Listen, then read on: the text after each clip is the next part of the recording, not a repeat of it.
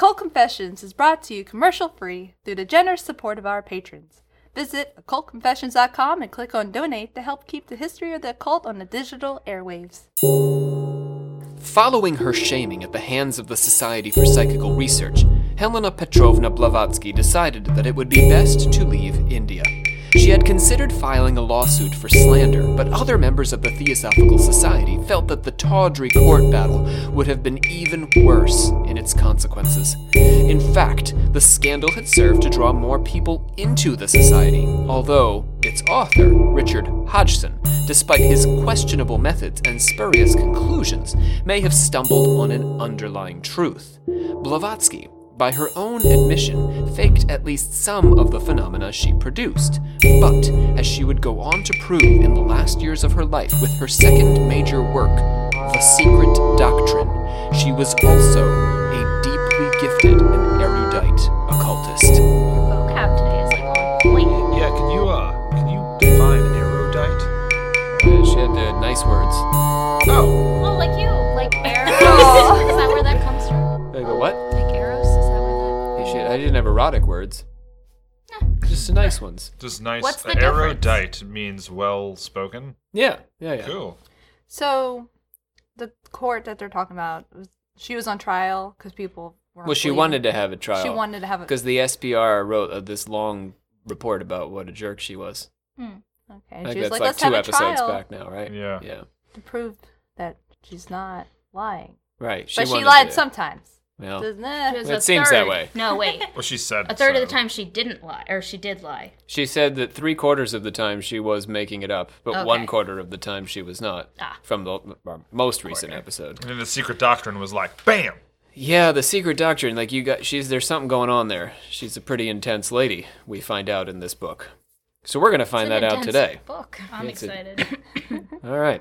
My name is Rob C. Thompson. I am a doctor of alternative religious ritual and the supreme hierophant of our secret order of alchemical actors. I am joined, as usual, by our grand master, Olivia Litterall. I feel like that was a new title you just gave yourself. I don't think you've ever worded it that way. Can you just do that? Can you just give yourself a title? He changes it all the time. I'm the supreme hierophant. So no, not your title, my doctoring. Yes. I do that all the time. It was a new one. I liked it. I like to, keep it fresh. Spice it up a bit. For the kids. For the kids that are listening. James Caplanches, our captain of the table. Ahoy, me mateys. Just pirate vibe again. We're back a few episodes. Yeah. Savannah Verrett is back again, our sister of the 84th degree. Yes, I'm back and I'm wearing our t-shirt, so I'm ready to podcast. Nice. Wow. And Shannon Landers, our Instaquisitor, finally returning to the microphone. Hi. And what a triumphant comeback it is. I know. Just one episode, right? This is Occult Confessions. We, the members of the secret order of alchemical actors, do solemnly commit ourselves to a full and honest telling of the history of the occult as far as we know it. Alright, so we're on about The Secret Doctrine today. There's a lot to make sense of in this book. We've got Atlantis and Lemuria and the first races of humanity and cosmogenesis and anthropogenesis. There's just a bunch. We're gonna have fun with that one later. So we're going to do something a little unusual in the way we handle the editing and posting of our discussion here. For those of you who are anxiously awaiting our episodes on Fridays, and there are some people who are like that, team. Calm down. No, we're delighted. Stay excited. Okay, stay excited by these listeners. Okay, so that I have enough time to properly edit and assemble this episode, we're going to post it in 2 installments. The first one is going to be this week, the one you're listening to, and then we're not going to make you wait 2 weeks like we usually do. We're going to go ahead and post the second half of this episode next week. So we're going to do 2 Fridays in a row, and then we'll take a Friday off and go back to our usual bi-weekly schedule. Does that make sense? Makes sense to me. It sounds great. I'm excited. Cool. I'm ready to do this. So new listeners, make sure you've subscribed so that you won't miss the second part of this conversation. And old listeners, consider donating to us on Patreon. Patreon. To help us fund the work that goes into researching, writing, and discussing ginormous topics like the one we're about to cover today. So big. Big. So large. Large in terms of volume. Yeah. Yes. Yeah. Also... What else did it? Occult excitement. Yes, occult. Large occult. Bursting with occult excitement. Yes, it's bursting with it. Bursting. Like a hot air balloon. In March 1885, Blavatsky left India never to return, boarding a ship bound for Naples. On the voyage, she worked on her secret doctrine, a project much like the earlier Isis Unveiled that would go on to consume much of the final years of her life. She left in such a hurry that she left her glasses behind. And she never went back. In India, yeah. Wow. And she never went back. So she never saw those glasses again. I can't say that for sure. They may have mailed them to her. India said, here you go. Who knows? Either way, she could apparently write without them. So she suffered attacks of rheumatism. Was she lying about the glasses too? No. She had second sight. What? I don't know. Yeah. Maybe she just was nearsighted or farsighted? Which one is when you could probably write if you're nearsighted? Nearsighted. Huh? Nearsighted, you can see near, right? Oh God. We're way off the mark here. Yes, we are. She suffered attacks of rheumatism and decided not to linger in Italy, but to continue on to Bavaria. Blavatsky had been frequently ill in India and suffered from chronic kidney pain that made it difficult for her to walk. Wow. That sucks. I know that sucks. Yeah. Well, she had remember Bright's disease we mentioned a couple episodes back in India. She had kidney issues throughout her life, and that's probably really what brought her down in the end. So, in Würzburg, the president of Germany's branch of the Theosophical Society, Dr. William Huberschleiden, visited her. He sounds fancy, doesn't he? Dr. William Huberschleiden. I like it. Okay. It rolls off the tongue. Yeah, it rolls off the glottal. He observed that Blavatsky had not brought many books along with her, and that she wrote as if she were copying from a book in front of her, even though no book was there. Ooh, some automatic writing? Yeah, perhaps. Sounds like automatic writing to me. Hmm. She quoted, sometimes at length, from books she had no direct access to, and for the most part, the quotes turned out to be accurate when her various assistants went to double-check her citations. That would be a really handy skill. He also noticed, Dr. Huberschleiden, that the blue pencil marks associated with Kuthumi were all over her manuscript, and he received a certification from Master Moria indicating that Moria was dictating at least some part of the book to Blavatsky. There's some discrepancy about the master's involvement. Some scholars believe that Blavatsky and her masters, as we mentioned in the last episode, had gone their separate ways by the writing of The Secret Doctrine, and that the book was a product of Blavatsky's own genius. Blavatsky indicated that the book was being dictated to her, at least in part, but also that she had very intermittent contact with the masters now, so she's sort of contradicting herself. So she's saying she doesn't contact the masters as much. She's also spending her time writing this 1,000-page book that's exposing through their influence. Right? It's laying out her most complex occult theories, yeah, which theoretically come from them. Mm. Having relocated to Ostend in Belgium, she found herself dissatisfied with the quality of the local ink there, and began manufacturing and selling her own. That is first world. Are you serious? First world problems. But what a character, right? Yeah. She's like, this ink is not to my standard. I shall create my own ink. Did they have better ink in India, maybe? India ink. Is that a thing? That is a thing. That's a cheap joke. What I don't think it is. James had no idea. Wait, you didn't? Nope. Yeah. Didn't know. That's like what most artists, if they do ink, they use like India ink. Oh, so that maybe she was used to Indian ink, and then she came back and she was like, your ink sucks. I'm going to open up my own ink store. So when a woman came... I'm going back to India. She can't do that. The climate, I think, was bad for her condition. Anyway, when a woman came begging at the door, Blavatsky apparently gave the ink factory she'd made, little homemade ink factory, away to her, figuring that the ink factory would be enough to sustain the woman. Now she has a means of making ink and she can sell it, and now she can get ahead. Wow, what a nice lady. Isn't she? Feminism. Feminist icon. But yeah, she really is. Yeah. The London Lodge of the Theosophical Society fell into conflict because A.P. Sinnott, who we know from a couple episodes ago writing The Occult World, which was about Blavatsky's phenomena in India, he wanted the society to be limited to society. Like upper class people.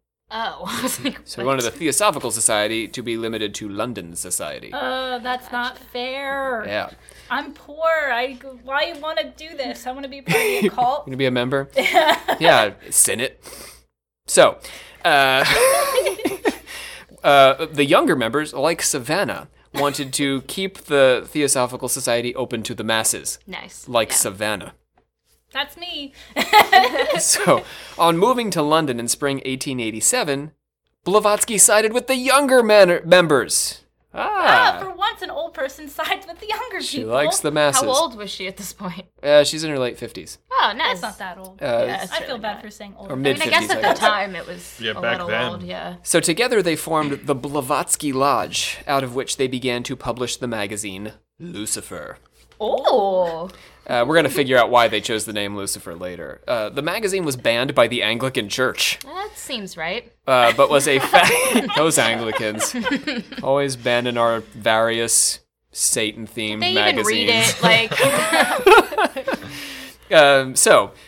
But it was a fascinating vehicle for theosophical opinions. Despite Blavatsky's deep involvement, it published the novel The Talking Image of Error, that satirized major theosophists, including Blavatsky herself. Error. Talking image of error. Error. Yeah. Who's that? It was a satirical novel about the Theosophical Society, but they published it, and they were the Theosophical Society. So then is it satire anymore? What? Everybody talked at once. It's like, well, one at a time. What do you have to say about this? Is it satire if they published a book of satire about themselves? Right, they have a sense of humor about themselves. Yeah. It's called getting ahead of it. Letterman style, you know? They're getting out in front. They're owning the joke. Yeah. After arriving in England, Blavatsky turned over her manuscript for The Secret Doctrine to a guy named Bertram Kiteley and his wife, and they edited the document. They found the manuscript to be a mess as far as organization, which is how I found Isis Unveiled, her first book to be, in its final version. How long did it take her to finish writing it? Years. Took a couple years. Okay. Or more than a couple years, actually. Yeah. How long was that? She's still not done yet. Oh, she just started it on her voyage. She didn't write the whole thing. Right, so she's been in process. Mm-hmm. So they set out to put the work together into something readable, and it's published in 2 volumes in November and December of 1888. So you see the length of the process. She continued writing and publishing, including a book called The Voice of Silence, a favorite among our podcasters here. Yeah, we talked about it before. But you remember nothing about it. I personally, I don't. But I always store my memory inside of Olivia, and she remembers all my stuff for me. Yeah, how's that? That sounds like some government DNA receptor. So The Voice of Silence is a translation of a Tibetan text, which the Dalai Lama credited as being fairly persuasive. Does it sound familiar? Then I'm on board. And she moved into the home of her new acolyte and the future leader of the society, Annie Besant. On the 27th of April, 1891, Blavatsky came down with influenza. An epidemic had recently struck the area. She had had so many health scares that although her prognosis grew dimmer by the day, her doctors were unwilling to say whether she would live or not. Why were they unwilling to say? Is that a thing in the medical community? Well, because she'd been so close to death so many times, and they kept saying she's going to die and being wrong about it, that they quit saying she was going to die. That's interesting. Yeah. So on the 8th of May, she finally did pass, remaining, in the words of the nurse attending her, conscious to the very end. Wow. Whoa. Yeah, what wild. Is that even? I don't even know if we would want that to happen to us. Yeah, that sounds bad. Yeah, she was 59 years old. Oh. She had left the world a body of work that would go on to reshape the face of occultism, if not Western culture on the whole. We have devoted 4 episodes so far to her for a reason. She is highly influential, and in large part it's because of this book we're about to spend a lot of time on. She brought Hindu and Buddhist concepts about the origins of life and the fate of the soul to us in the West, and she helped to popularize esoteric theories about Atlantis, a coming new age of spiritual enlightenment. This should sound familiar. Becomes the New Age movement of the 1960s and into the 80s, 90s, and the power of yogic spiritual practice. Oh, boy. This is everywhere now, right? What would we do? I had a question real quick. Yep. So, you know how all her performances, she said about 3/4 of it was a lie? What about the book? Like, does she just put only the truth, like, in the book she's written? Or is she saying that some of it's kind of exaggerated to attract more attention? You're going to have to wait till the end of the second part of this, Shannon, for me to answer that question. I feel like I always do that. I feel like you do a lot. Yeah, you usually skip ahead a little bit, but now you've skipped the entire episode to my analysis of what I think Blavatsky's up to here. Hard. Okay. But I will say that as we wade into The Secret Doctrine, that she is making a reasoned case for all the theories she's putting out, and many of them do bear out as a sort of blend of Western occultism and Hindu ideas, so you can see all the pieces fitting together. So there's no faking in that way, or sort of there's no way to fake. It's just a kind of creative scholarship in a way. There's a lot of history that isn't like history you can deny that she like weaves through. That's my understanding. It's like a manifesto in a way. Yeah, okay. It has that quality. So it can't really be a lie in that sense. Awesome. Okay, so she's introducing all these ideas to a world, remember, where science is ascendant, right? Darwin is sort of taking over, and all these scientists are pushing religion out of the marketplace of ideas. Mm-hmm. And people are hungry for alternatives to traditional religious practices. So Blavatsky's really popular in her time, but her influence is felt because of she's sort of a woman of her moment. Ooh, I love that. A woman of her moment. Yeah. You should write it down. We should all strive to be such a woman. She provides an important part of the groundwork for the world of alternative religions that's going to blossom into full bloom. The Secret Doctrine cites occult sources and philosophers from across cultures and time periods. She cites Plato, Aristotle, Spinoza, Leibniz, the Christian Gnostics, Jewish Kabbalists, Chinese tradition, and Japanese Shinto. That's a lot. That's like the whole globe. That's most of it. She also refers to the most current and influential scientific minds of the day. Darwin, Crookes, Tyndall, Wallace, and on and on. Her most authoritative sources are Indian texts, the Vedas, the Puranas, the Upanishads, and the Mahabharata, which are all enormous, complicated mythological works. And super old. Also super old, yes. Unlike Darwin at this time, yes, who is still also kind of pretty old. One of Blavatsky's greatest contributions to the study and practice of occultism is the synthesis of these Eastern and Western ideas, and her greatest achievement to that end is the book we're about to discuss, composed in the last year of her life. The central ideas of the Secret Doctrine are Indian, but she justifies them by comparing them to Western Gnostic, Kabbalistic, philosophical, and scientific theories. But The Secret Doctrine is just not a work of comparative religion. It is an original text contributing wildly inventive new concepts to the occult world that are not found in Indian or Western belief systems. Am I selling you on this yet? Yeah. I'm sold. The source for these new concepts is, according to Blavatsky, and here, Shannon, is where things get a little, in the mist, the Secret Book of Dzyan. Dzyan? Dzyan. Dzyan. Wait, literally, like, Dzyan? Dzyan. Dzyan. This is the hidden key to the Hindu Upanishads, according to her. So this is there were a lot of keys to the Bible in the 19th century. Victoria Woodhull had one, and I think Mary Baker Eddy said she had one. I wish I had one. Key to the scriptures. So this is a key to the Hindu scriptures that like gives you the secret meaning of them. So, both Buddhists and Hindus believe in reincarnation, the law of karma, and often share opinions about the meaning of life and the nature of the cosmos. But the Buddha believed that it was possible to achieve enlightenment, a release from the reincarnating cycle of rebirths for any human in this life. The Hindus believed in an extensively tiered hierarchy, and that only those at the top of the ladder could hope to be enlightened. Does this sound familiar? Yes. In other words, the Buddha wanted to bypass the hierarchy. Blavatsky believed that the Buddha achieved this in part by disseminating secret knowledge that had been jealously guarded by the Brahmin priests at the top of the hierarchy. So the Buddha sort of like broke in, got their secret knowledge, and blew up their spot. Nice. Did I use that properly? Yeah, you said blew up their spot in the proper context. Nice. Is that a thing? Blowing up spots? If you're the Buddha, it is. Ah, gotcha. According to Blavatsky, the Buddha attempted to disseminate the knowledge of the jealous Brahmins, and so they went back to the official Upanishad texts.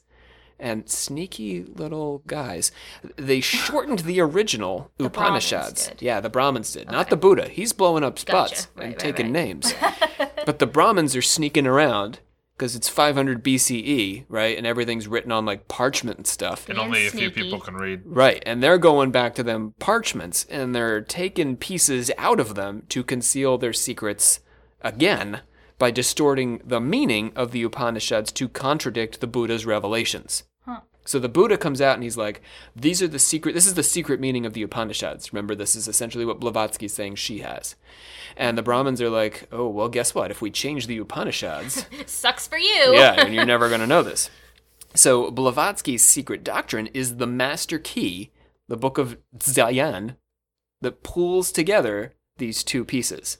So we have the Buddha's revelations, which don't make any sense anymore because the Upanishads have been changed. And Blavatsky's master key reveals what those changes are, which puts the Buddha's theories back into their proper context. And now we know the occult secrets of Buddhism. So they were trying to make the Buddha appear like he was making things up? They wanted to conceal their Brahmin secrets again by changing the original text. Oh, well, let's just do a comparison. So let's imagine that, like, I go to the, I don't know. Supermarket. I don't think that applies here. No. The library? Let's say the Book of Genesis, because we are going to talk about the Book of Genesis today. And I'm like, okay, I have had this secret revelation that the snake in Genesis is God. Oh, you just flipped the script right there. But then James, Brahmin priest James, goes to the Book of Genesis and removes all references to the snake. Good luck with that, Rob. Right? So now I'm like, the snake is God. And you guys are like, what snake? I don't know what you're talking about, Rob. Right? Okay. But why would they take that away? Because the Buddha is blowing up their spot. Yeah. I am revealing secrets to you masses, you dumb masses, that James doesn't want you to know. Yeah, I have power because I can read, and I have the script. I have the scripture. If he tries to disseminate, so they didn't want masses to know. They didn't want you to know because you need to go to James is your priest. Yeah. And if I give you all James's secrets, you don't need him anymore. Why are you going to church? So it takes away the power from all the Brahmins if everyone has the knowledge. So James is going back and editing out all the snakes. So I look silly when I say the snake is this, that, or the other thing. And you're like, there are no snakes, man. And Blavatsky is getting all of these now secrets that are being revealed from her Mahatmas. Blavatsky got the snakes. She got the Book of Dzyan, which is full of all the snakes that James pulled out of the holy book. But then, like, if they're the deleted scenes, which now help us understand the Buddha's teachings in a whole new light, and the secrets are all revealed to us. The Secret Doctrine is, as I said, over 1,000 pages long. It's divided into two books, much like Isis Unveiled. These books are meant to tell the story of the creation of the universe, Part 1, the Earth and humanity up to the present day. The first book is devoted to cosmogenesis, the creation of the universe and the Earth. The second book turns to the question of anthropogenesis, the creation of humanity and our development to the present day. These are words. Word parts. You can impress your friends with these words. Anthropogenesis. Anthropogenesis. Part 1, Cosmogenesis. Cosmogenesis. Neil deGrasse Tyson. Oh, I don't think we can mention his name anymore. TM. Yeah. Do we just trademark? Do we just trademark? My bad, guys. The first thing we need to internalize to understand Blavatsky's system is that the space and the unconscious, the seemingly empty or contentless states of being, are the true reality. So outer space, right, where there's no stuff, it's just the void. And then subconscious space, where we don't know what's in there. That's the real thing. Consciousness and stuff is sort of the illusion. The veil of Maya. Yeah. All the stuff that goes to make up our universe and our personalities makes us feel like the universe outside of ourselves is divided into parts and that we ourselves are separate from the universe and from each other. 'Tis an illusion. 'Tis. We all come from the same unity and remain a part of that unity. We are the one, the absolute, the all. Blavatsky calls the return to that state of unity and unconsciousness the absolute, itself being non-being, which is real being. That's where David Icke steals it from. the oneness and the idea that we are all... Yeah, when you were doing that episode, I was thinking... I mentioned her a couple times. I'm aware where he grabbed it. I think he plagiarized a whole bunch of Blavatsky. Yeah, does he mention her? He does, yeah. Oh, well, that's all right. Low-key, but yeah. Gotta cite your sources, kids. That's correct. Especially when he talks about Lemuria and Atlantis. Our universe and our God is one of infinite universes that expand and contract... Oh, sorry, this is going to hurt some of you. Woo! Our universe and our God is one of infinite universes that expand and contract into undifferentiated space and out of undifferentiated space over and over again. We can imagine existence breathing. It condenses into a single unity and then expands out into the multiverse of beings that we understand as our universe. Then it contracts again and expands again, over and over, with each cycle taking trillions of years. Each of these contractions is an age of Brahma, which is the seventh part of 311... Oh, boy. It's like a slinky. Let's just say 4.32 billion years. Whoa. I mean, yeah, okay. All right. You're just good with that. Yeah, I'm all right. I'm okay with that. I don't have any proof to dispute it, right. So... I mean, this is an Eastern concept for sure. In the West, we like that the universe is 6,000 years old and that God made us and we're special and we're at the center of everything. And what's no evolution? Dinosaurs. Yeah, that goes... I mean, that's how we like to see things. But in the East, there's a sort of comfort in the smallness of the individual. Hmm. Right? We're sort of big in the West because the universe is such a condensed space of time and we're in the middle of it and God is all about us all the time and putting us in gardens and stuff. But in Hinduism and Buddhism, we are just this speck in this constantly unfolding billions years long universe that will blink out of existence completely before it comes back again. Well, and at the end of that, I guess... not religion, but when you reach enlightenment, you just become one with it. Like, you aren't yourself. You merge. Well, we'll talk about that. There is no self. That's coming. We're going to talk about what Blavatsky feels about that. Okay, so the expansion, the creation of the universe out of the contracted unity of all beings, it begins with a cosmic thought. Spirit, in the form of the divine thought of the desire for life, manifests the universe. So spirit thinks, I would like there to be life. And so we become. The divine thought is the absolute and the eternal, manifested as a secondary cause. So, the real being of unconscious space has a conscious thought. So there's this vast emptiness that thinks a thing. Gnosticism, sort of. In a way, yeah. Okay. They're tracing similar paths when you're interested in that origin of the universe. Okay. And this thought is separate from the unconscious absolute unity. So the unity has a thought that then becomes a separate thing from itself and is outside of itself. Okay. This divine thought is the individual God with a capital G, or light of this particular universe emanating from the primordial God, which is the subconscious God. So there's subconscious God that encompasses us, and that subconscious God thinks conscious God.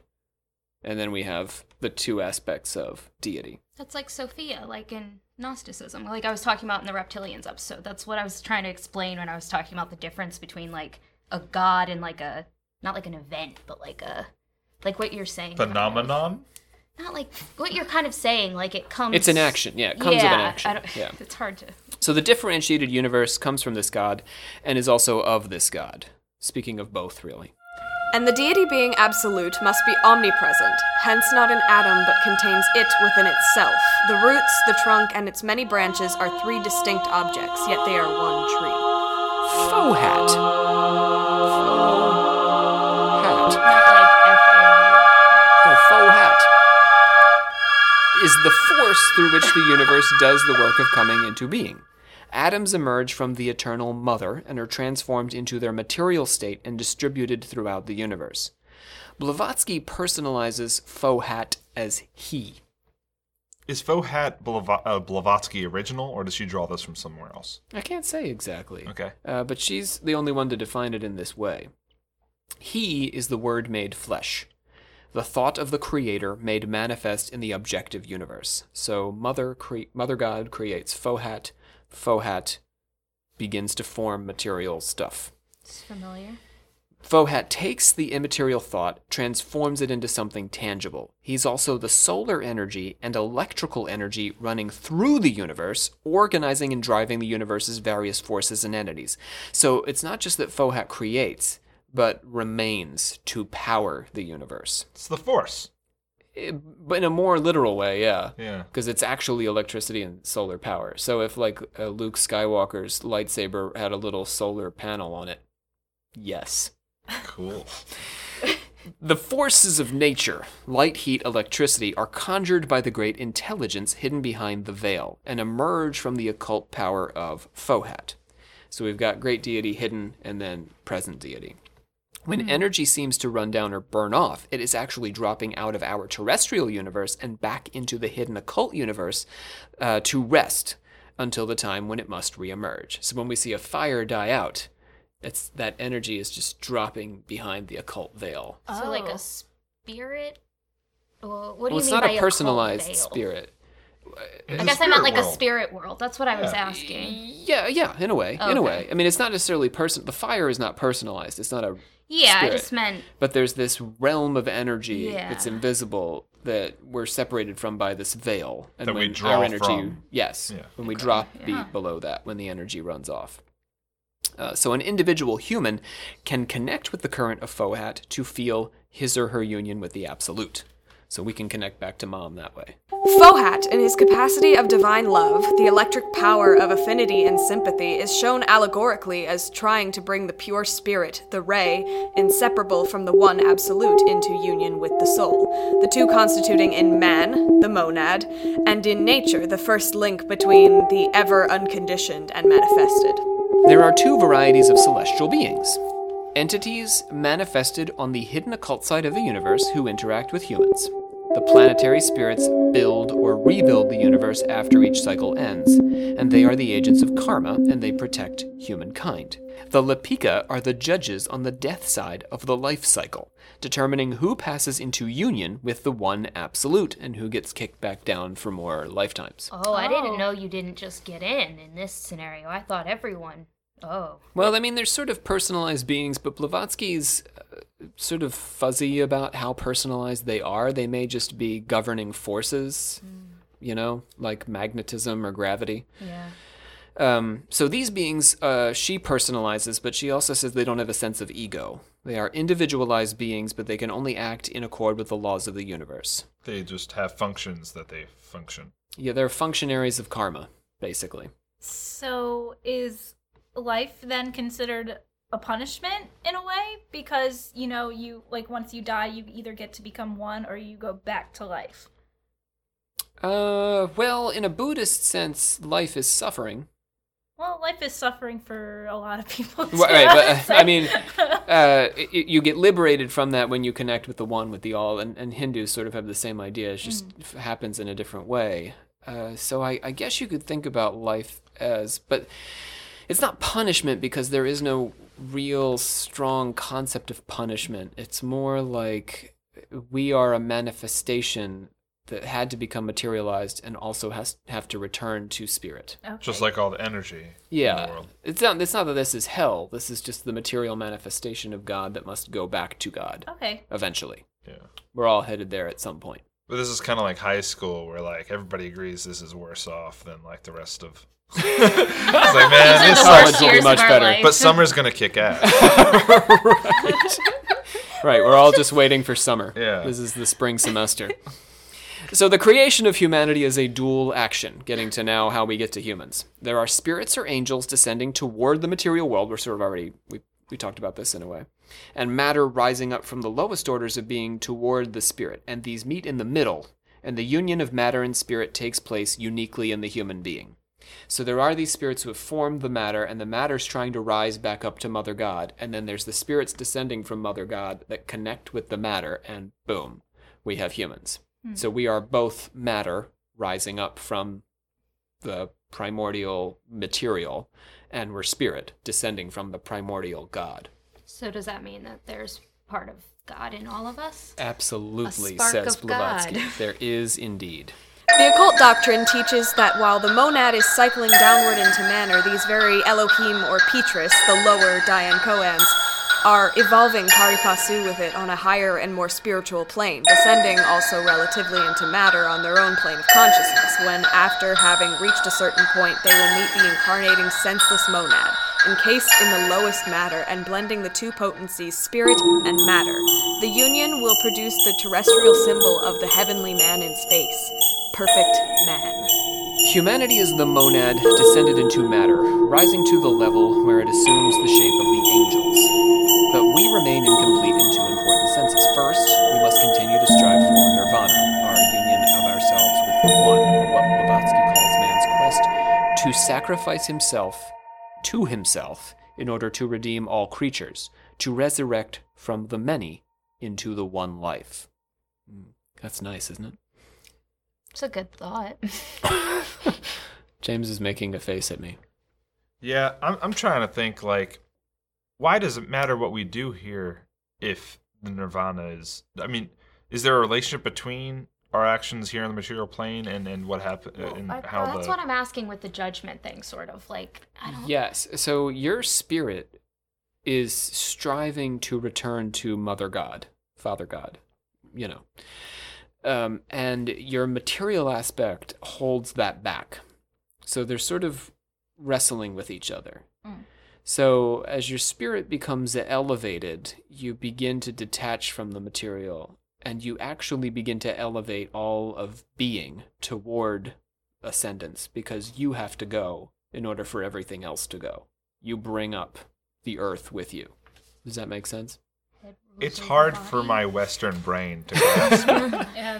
This is all kind of mind-blowing. It's hard to... I'm like, what's my motivation? Do I get punished here? Like, what's... Well, you kind of get punished, but you're not really being evil. You're just being material. Right. You're remaining committed and connected to the material world, which is natural. You are partially that. So you'll be reincarnated because of that connection. But once you're reincarnated, every reincarnation is an effort to begin to separate that bond so that you will spiritualize and return to the one unity with God. That's where the different levels come from, right? 'Cause don't you start off as like an animal, small... With Hinduism. Right. Yeah. And you can move up and down. If you have a life where you're more material, you might move down. If you have one where you're more spiritual, you might move up. But over time, you'll reach a point where you become connected to the one. So it's not really if your behavior is good or bad. It's based on how spiritual you are. You can expedite it. In a Blavatsky sense, yes. But good and bad, for Blavatsky, comes down to your commitment to your spiritual development. And there are arguments to be made that if you are committed to your spiritual development, then the things that we recognize as standard morality, you'll more or less line up with. Very interesting, Rob. Tell me more. This is a lot. So we redeem all creatures because all creatures are on this evolutionary path and must achieve the same union with the One. By indulging our inner impulse to seek that union with God, we are facilitating the divine order of things, which pulls all matter back up into spirit. Yeah? Yeah. Significantly, Blavatsky speaks in terms of all creatures. What she really means is all matter. Every atom contains consciousness. Oh, this is like bringing together so many episodes now. Yeah. Right, talking fruit. That is working its way up toward a union with the absolute. All of being, everything that exists, must eventually spiritualize and return to God. Bananas. Including bananas. No, that was an explanation. Nor is the individuality, nor even the essence of personality, if any be left behind, lost because reabsorbed. For however limitless from a human standpoint, the paranirvanic state, it has yet a limit in eternity. Once reached, the same monad will reemerge therefrom as a still higher being on a far higher plane to recommence its cycle of perfected activity. The human mind cannot, in its present stage of development, transcend, scarcely reach this plane of thought. It totters here, on the brink of incomprehensible absoluteness and eternity. She says this is how an infant might describe life after birth. All the infant knows is the womb. Let's say I send a telepathic message to my unborn baby. What's life, I ask? Warmth, fluid, muffled sounds, darkness, right? This is what the infant would respond. What happens when you leave that place? I ask the unborn baby. The baby doesn't know. There is only non-being outside of the womb. Are you Plato caving? Yeah. Kind of. Caving your baby? Allegory kind of, but not exactly. What Blavatsky's saying is that actually non-being is reality. We think about our being as the only thing that's real, and non-being as unreal. But the baby metaphor shows us that non-being is living, right? When the baby leaves the womb, for the baby's purposes, existence ends. But then the baby becomes alive. Do you see? So it's a sort of reverse of the way we think about it. Well, the baby, there's non-being in the womb. No, actually, for the baby thinks the womb is the whole picture. Yeah. Mm-hmm. So I ask myself, what's it like to be unified with the absolute unconsciousness of space? Sounds like non-being. But I'm wrong about that. It's a non-being that is real being. I'm living in my own womb, waiting to be born to something closer to reality. Oh, I think okay. It's like being aware. Yeah, you open your eyes, finally. Just pure awareness. Wow. Like a baby opens its eyes when it enters the world. Oh my God. We just took a journey. Yeah. When we leave this life, we'll open our eyes to non-being, and it will be the same reality that a baby opens its eyes to when it's born. I can't wait. Wait. Oh, I will wait. Life as we know it in the material world is an illusion, but it's more life than life in the womb. Let's try another example, all right? I'm ready. Yeah, this might make it worse. I don't know. Oh, okay. All right. Okay, so this is another of Blavatsky's examples. These are both Blavatsky examples that I'm sort of thinking through for us. She says hydrogen and oxygen together are water. Let's imagine that there's some hydrogen and oxygen molecules just hanging out, destined to become water. If we ask the hydrogen gas molecules what it would be like to be combined with oxygen molecules and to become liquid, they'd say that the existence they've known, their identity as both hydrogen and gas, would cease to be. They would experience non-being. They're not themselves anymore. Just because they don't know. Because they don't know that they will become water. They think of themselves as this thing. I'm hydrogen gas man hanging out. And if I combine with oxygen gas man, then I won't be me anymore. I'll be this liquid thing. But that's the real thing. Yeah. Huh. Whoa. In fact, I mean, we can think about this in another way. Hydrogen and oxygen are invisible. Yeah, that one was pretty good, actually. Well, yeah, Blavatsky likes this one because they're invisible. The gases are invisible, but water's visible. So only through their combination do they enter the world in any way we can grasp and understand them. That's us leaving the world of illusion and entering non-being, space, and unconsciousness. I love it. Yeah, I'm kind of into this, too. This is really neat. We're all converting to Blavatskyism. Okay.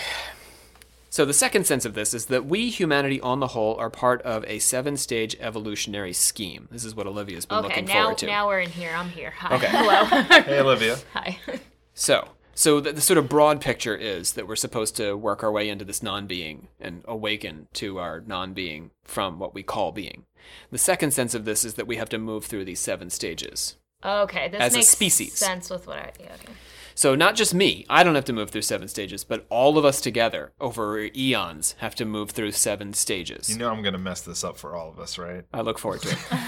Okay, so the whole species is working toward this higher state of awakening, a prototype for what would come to be called the 20th century's New Age. We are currently in the 4th age, in which physical humanity has reached a state of perfection, as you can tell by how attractive we all are. In the next 5th stage, we will begin to work towards spiritual perfection and union. We're going to be on that one for a hot second. So that's the New Age. The dawning New Age is the spiritual age as we complete the physical age. The fiery wind is the incandescent cosmic dust which only follows magnetically as the iron filings follow the magnet, the directing thought of the creative forces. Yet this cosmic dust is something more. For every atom in the universe has a potentiality of self-consciousness in it, and is, like the monads of Leibniz, a universe in itself and for itself. It is an atom and an angel. Do you think Blavatsky would say that's the way that we're not really interacting with things physically so much anymore? Like, it's all just like, what's it called? Digital? Yeah, but think just ideas, subjective nonsense, like watching a show where it's just fiction.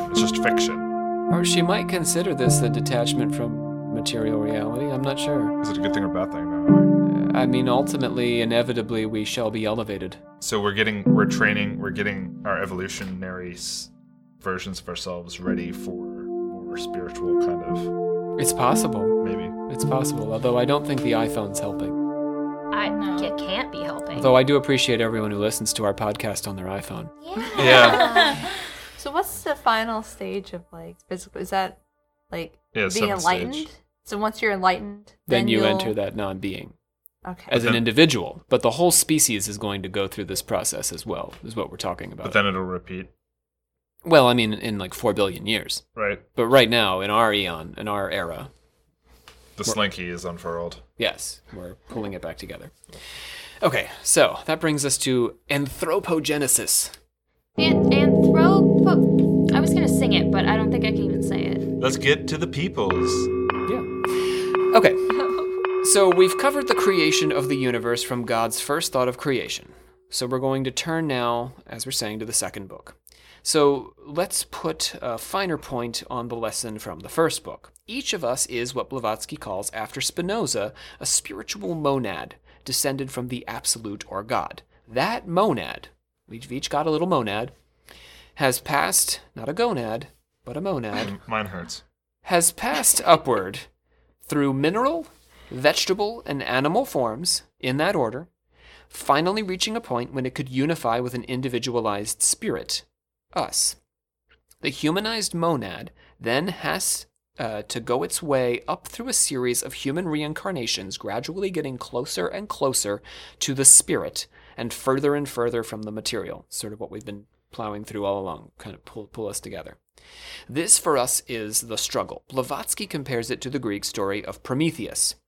Prometheus is the hero who stole fire, a symbol for the light of knowledge from the gods, awakening humankind's intellect.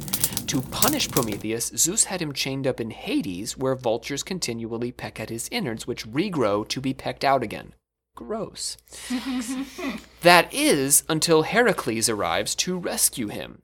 Zeus, who Blavatsky calls a sensual Olympic tyrant... Accurate. Zing.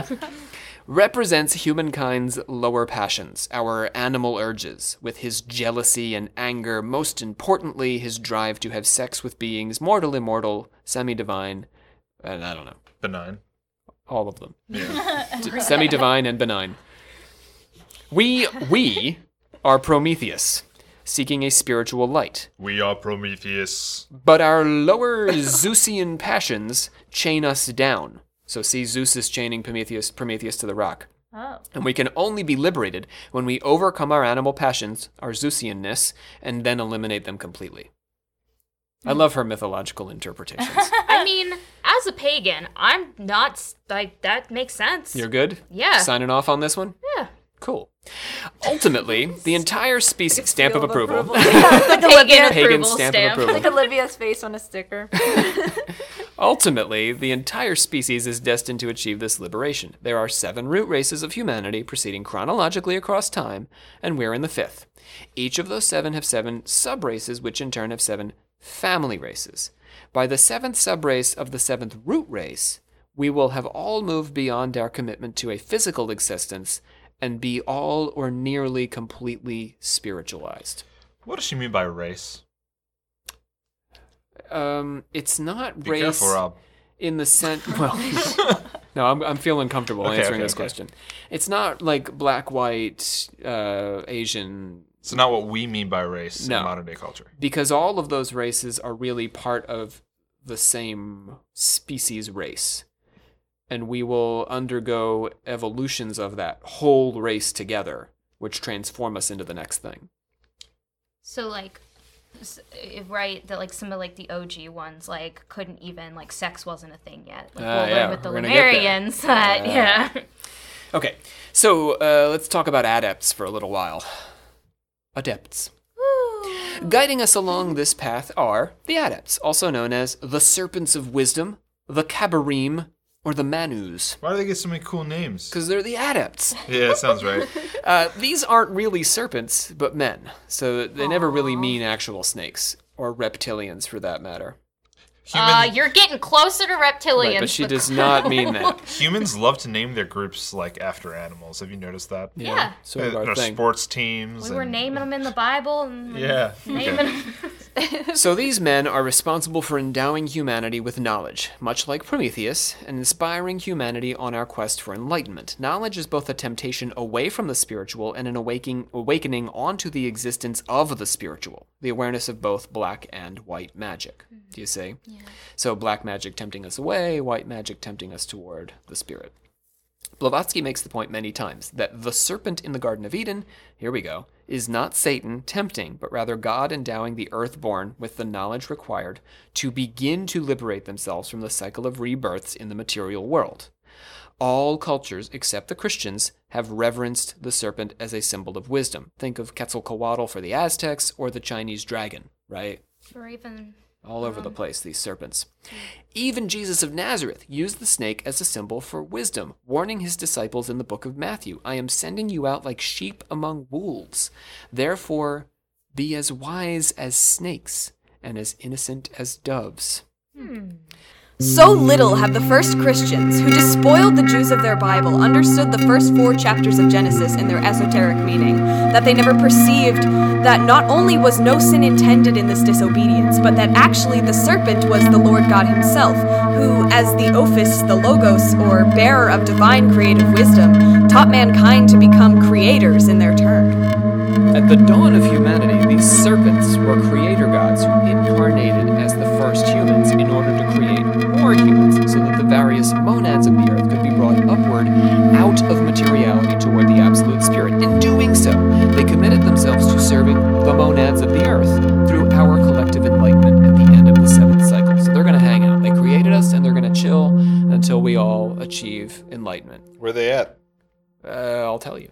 Near the end of the 3rd root race, they became divine kings, James, leading the people directly. During the 4th, cataclysms or floods that wiped out humanity, which are not punishments, but rather the natural plan of the cosmos and karmic law. So, God's not out to get us. These serpents escape destruction to carry on their mission. These floods, Blavatsky calls the Great Dragon.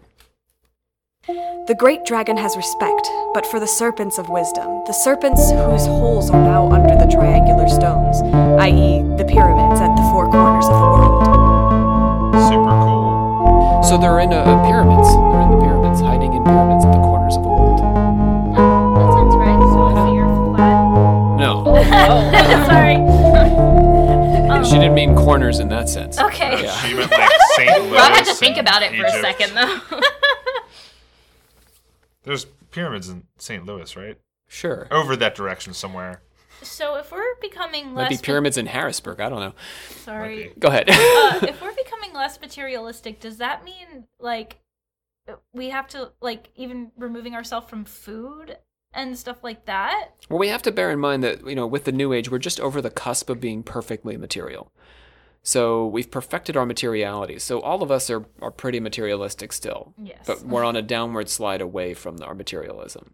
So, yeah. But ultimately, yes, all things. Food, for a Hindu ascetic, is something that they take very little of. Mm. Some barely eat or drink or any of that.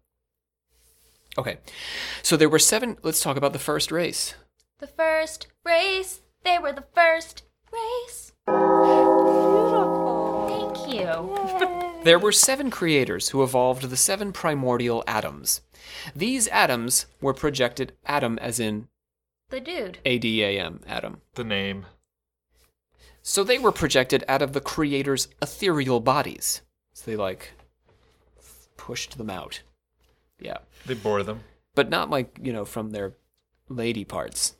They pushed them out of their bodies, out of their etherealness.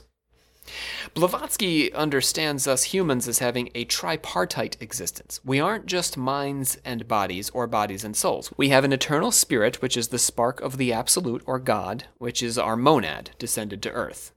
Then, part 2, we have an impermanent astral body, an entity between the spiritual and the material. So our egos and personalities are part of this impermanent self. But our Atman, or divine soul, that first part, can lend some of its immortality to our material ego to allow it to continue into the next incarnation.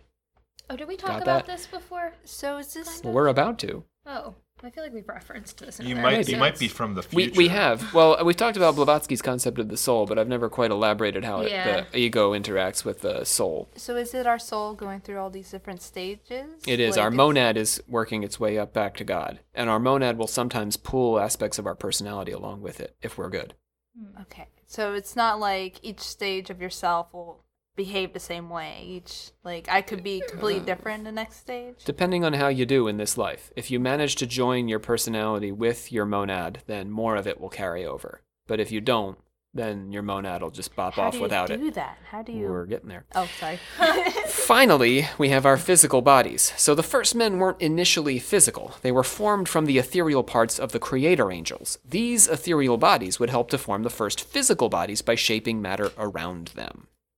So they were like the, was it the Fohat?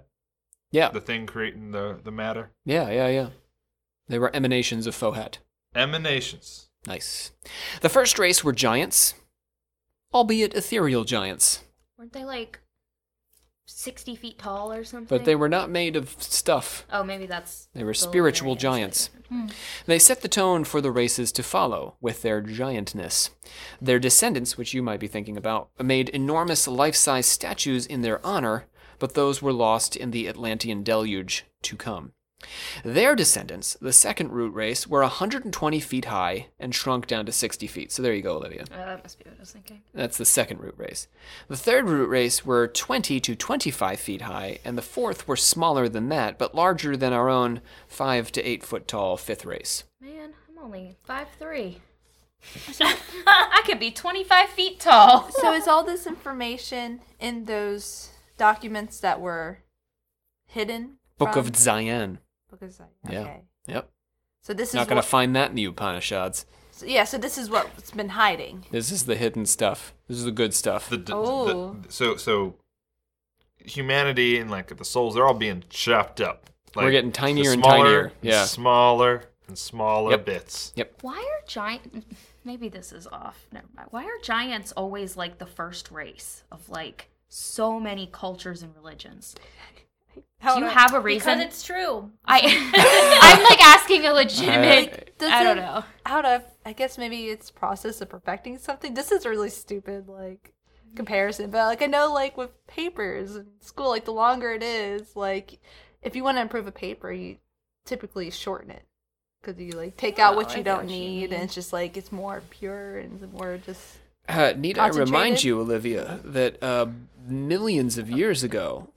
dinosaurs wandered the earth. Okay, but there might be. I would be open to the idea that somewhere in our collective consciousness, if we are really constantly reincarnated spirits and energy, we have a sort of awareness of an era of giants, which scientifically we know happened. That's my theory, but I like Shannon's too. Dinosaurs. That's yes, Savannah takes from that thought that we used to be dinosaurs. Does that mean we reincarnate back into dinosaurs? Please. I want to be a raptor. Can't be materialistic. Maybe in the next eon. Maybe you get another shot. Did you say? Maybe in the next eon. Do you think our perfect selves are dinosaurs? We could have all very well been the little mice running around underneath of the dinosaurs, who would still have an awareness of the dinosaur. Get out. Well, that sounds fun. Let's go on to the second race.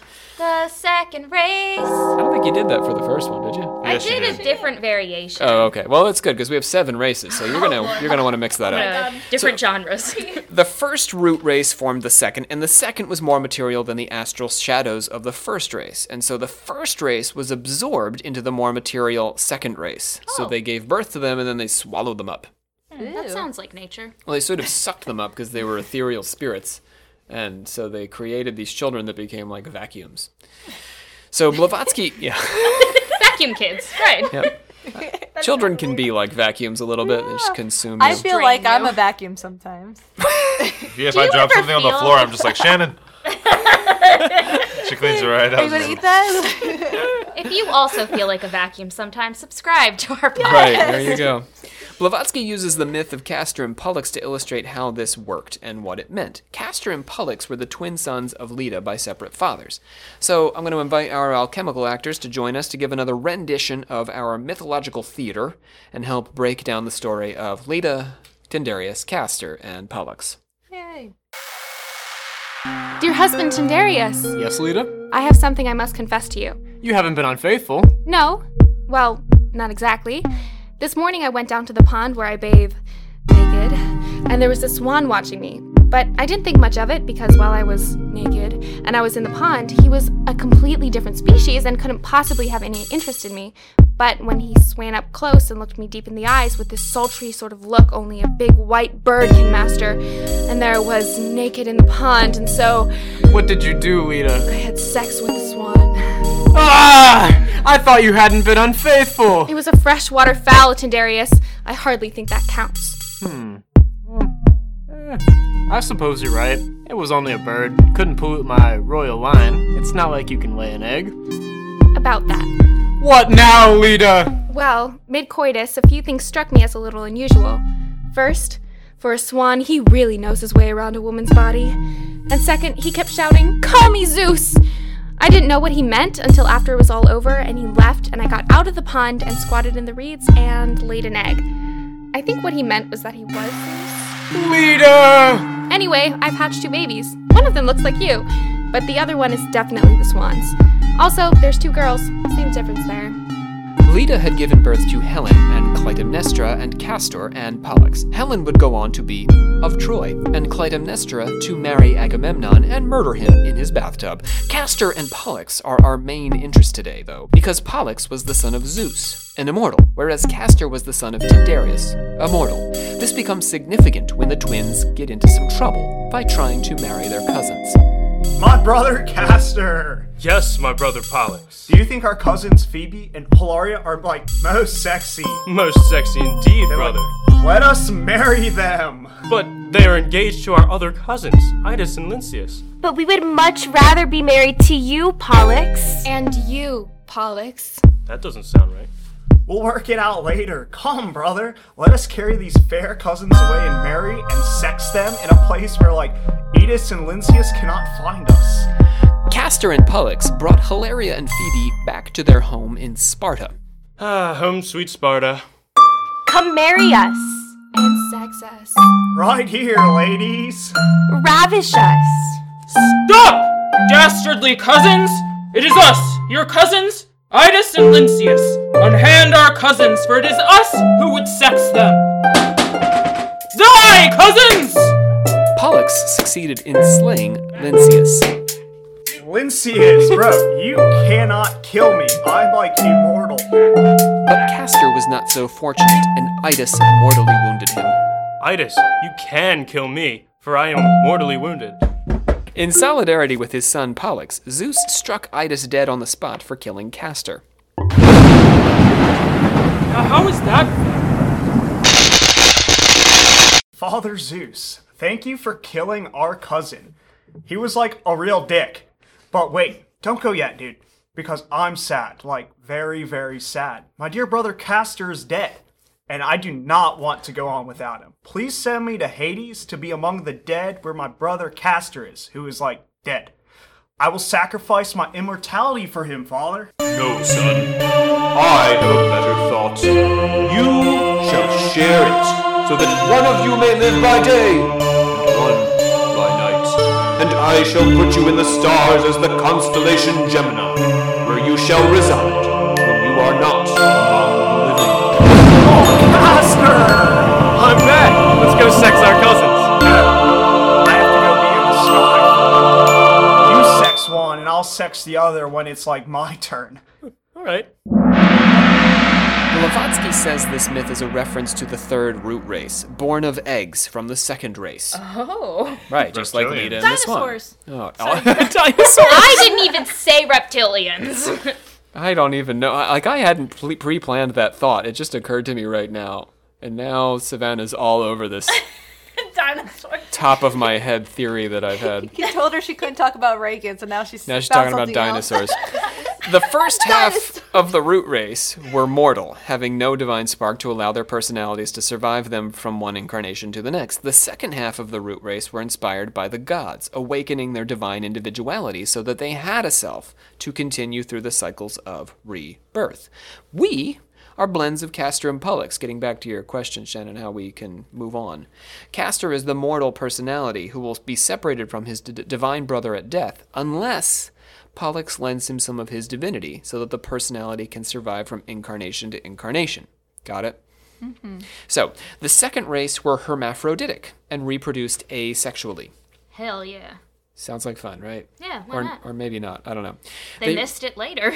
Right. They reproduced in three stages. The first involved laying eggs, from which members of the second race hatched, and the third involved sweating vital fluid, which then formed an oviform ball from which the new human emerged. That's pretty close. You lost me. So you sweated out a ball. Or laid an egg. And it turned into a person. Those born from the oviform balls were the third root race and the first race of humans to be divided into males and females. But was they right about the egg, though? So they, laid eggs or they did the ooze thing? Yeah, the oozing came later. Oh, so it was eggs first and then eggs. We are the oozes. We are the sweatborn. That's oozies. Okay. Blavatsky was using Castor and Pollux then to explain that race and how, the first half was eggs, the one brother, and then the other brother was mortal. You know what I mean? Yeah. So she's using that as, a allegory. Is that the right term? Yeah. All right, so this is where we've marked our break in our discussion. So you guys are going to get to stretch your legs, but then you're going to have to come back because we're finishing this all in one day of recording. But for our listeners whose minds have been full of cosmogenesis and anthropogenesis today, we're going to give them a little space to digest the oviform balls and lucky eggs full of castors and polluxes and what have you. What a note to end on. You came from a ball sweat. Goodbye. Well, the third root race were sweatborn. We're born from the oviform balls. But we will be moving on to Lemuria and Atlantis when we return next week for our listeners, and in 10 minutes for those of us sitting around the circle. We're going to Atlantis and Lemuria. So thank you for listening. Again, my name is Rob C. Thompson, Doctor of the Occult, Supreme Hierophant of the Secret Order of Alchemical Actors. We've got Olivia Litterall, Grand Master. Yeah, I'm into lemurs. Okay. Lemurs, not yet. Lemurs are next time. I'm excited. James Caplanches, Captain of the Table. That was James in his first root race incarnation. Savannah Verrett, Sister of the 84th. Goodbye, everybody. And Shannon Landers, our Instaquisitor. Bye. So we've got Ray Candela playing the role of Helena Blavatsky, really doing some work for us today. And let's see if I can list off all the characters. We had Abby Cook playing the role of Leda. We had Dan Rosendale playing the role of Tyndareus. We had Brad Forsyth playing Castor, and Sam Steen playing Pollux, and Riley Claxton playing Hilaria. And yours truly, I was Zeus, of course. I was a man. Naturally. Oh, right, Olivia, what was the name of your characters again? Idas and we had a debate. Idas. Lynceus. Both of those dudes. Yep. That's me. Are we missing anybody from the scene? I'm the man. That's everybody, right? Abby? Yeah. I said Abby. Yeah, okay. Never mind. Yep. All right. So thank you for listening to our part one of The Occult, The Secret Doctrine. I also said The Occult Doctrine. That's a different thing. We appreciate your patience through this heady and, I think, fun stuff. Yeah, it's important. And we'll go to Atlantis. So you've earned a trip to Atlantis next Friday. One-way ticket, because you're not getting back. Right. See you next time.